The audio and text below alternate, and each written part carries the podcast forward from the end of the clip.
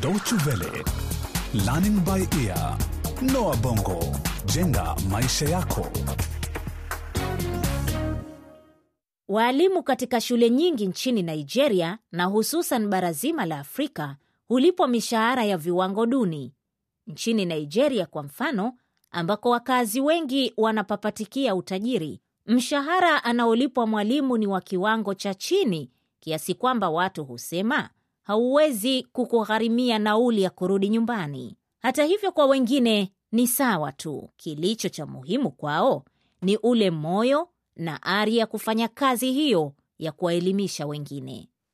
Na hivyo ndivyo ilivyo kwa Teresa Modebe mwenye umri wa miaka 26, mwalimu wa shule ya sekondari ya Golden Scepter iliyoko eneo la Iju, kitongoji cha mji wa Lagos, Nigeria.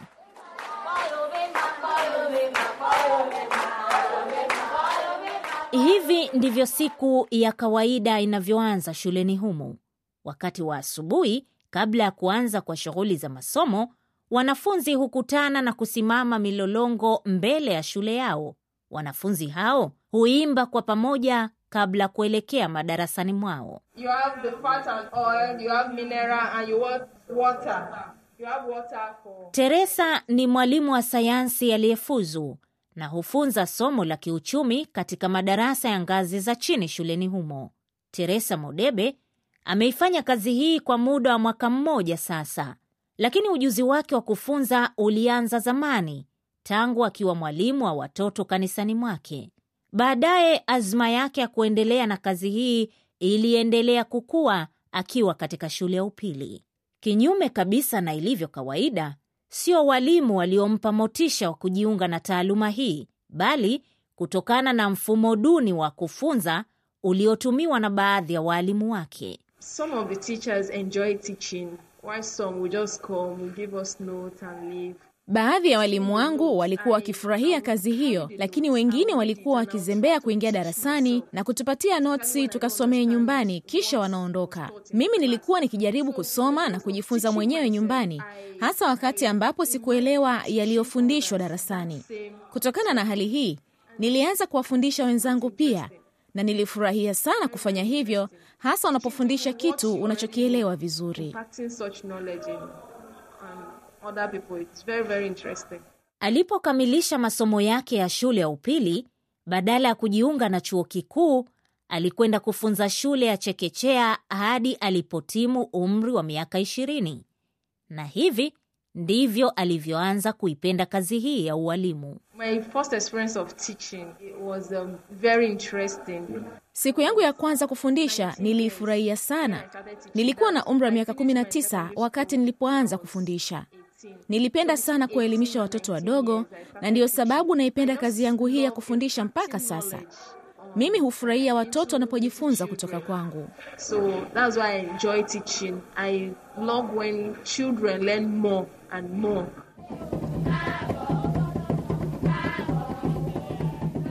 Mazingira shuleni ni ya kufurahisha sana. Kwa mfano, kuna michezo ya kitamaduni ambayo kila mmoja huifurahia inapoigizwa. Lakini mbali na hayo, Teresa anasema kuwa muhimu ni kuona watoto wakipata elimu. The energy giving foods, the body building foods, and the protective. Teresa hufanya kila awezalo kuhakikisha kuwa wanafunzi wake wanaelewa kile anachokifunza. Je, siri yake ni nini?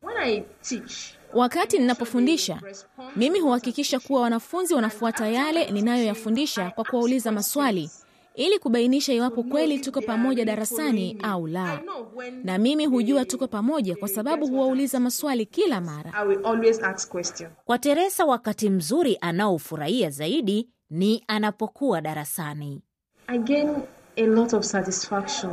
Mimi hufurahia zaidi ninapokuwa darasani. There are some things Ni kana kwamba wakati unapofundisha kuna mambo fulani yanayokutoka, na cha kufurahisha zaidi ni wakati unapofahamu kwamba wale unaowafundisha wanaelewa na kufuata mafunzo yako. Kwa kweli, kazi ya kufundisha ni kama uongozi tu. Unakutana na mtu na kuanza kumwelimisha. Inakupa moyo unapomfundisha mtu na kufahamu, kufuata na kuyatekeleza mafunzo yako maishani. you you feel fulfilled Mapenzi yake kwa kazi hii ya waalimu siyo jambo la ajabu, kwani hakuanza yeye. Familia anakotoka Teresa, kazi iko kwenye damu yao, kwani kila mmoja hupenda kufundisha. Kaka zake wote watatu na dada zake ni waalimu, licha ya kwamba mmoja wao bado ni mwanafunzi katika shule ya sekondari. Nchini Nigeria viko vyuo mbalimbali vya kutoa mafunzo kwa watu wanaotaka kujiunga na taaluma hii, na mtu anaweza kusomea na kupata vyeti baada ya kufuzu. Pia mtu anaweza kuendelea na masomo hayo hadi chuo kikuu na kupata shahada ya digrii ya taaluma hiyo au kuwa mwalimu wa shule ya sekondari. Elimu ya chuo kikuu huchukua muda wa miaka minne nchini Nigeria.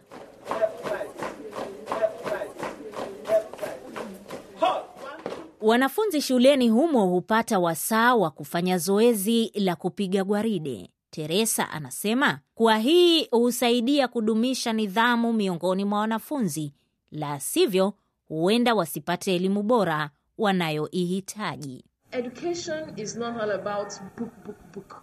Elimu si kusoma vitabu tu, pia unaweza kujifunza mambo mawili matatu ambayo hujajifunza nyumbani. Hii ndiyo sababu mara nyingi utakutana na wanafunzi wanaojiunga na shule hii wakiwa na tabia tofauti kabisa, lakini kadri wanavyoendelea kuwa humu shuleni wanaanza kujifunza tabia nzuri. Hii ni kutokana na jinsi wanavyoongea, wanavyowasiliana na kutangamana na wengine hubadilika kabisa.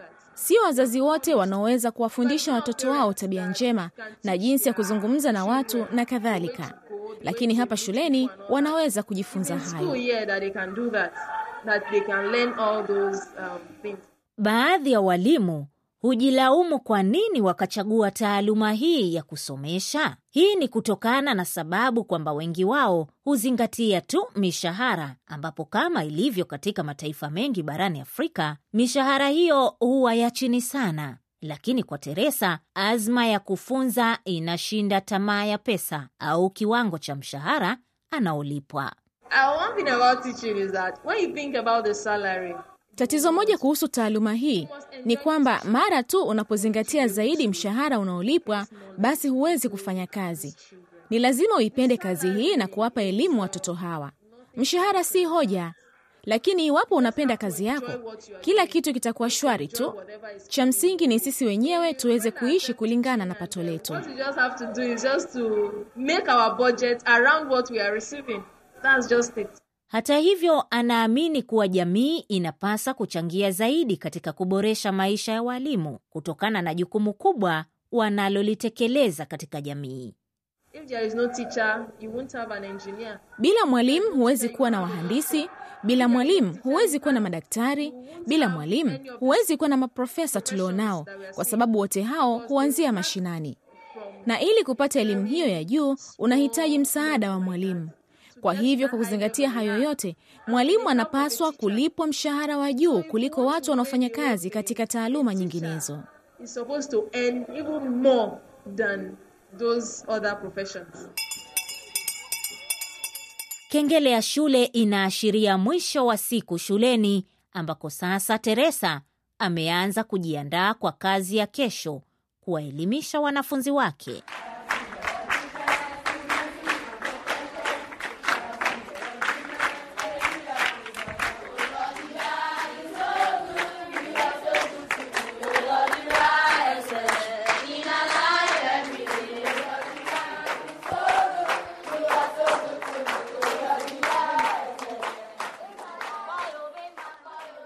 Na hadi hapo ndio tunafikia mwisho wa kipindi cha leo cha Learning by Ear kuhusu mafunzo na kazi. Tunakushukuru msikilizaji kwa kuwa nasi, tukitumai kuwa labda umepata motisha wa kujiunga na taaluma hii ya elimu. Ukiwa unataka kujifunza mengi zaidi au kukisikiliza tena kipindi hiki, unaweza kutembelea mtandao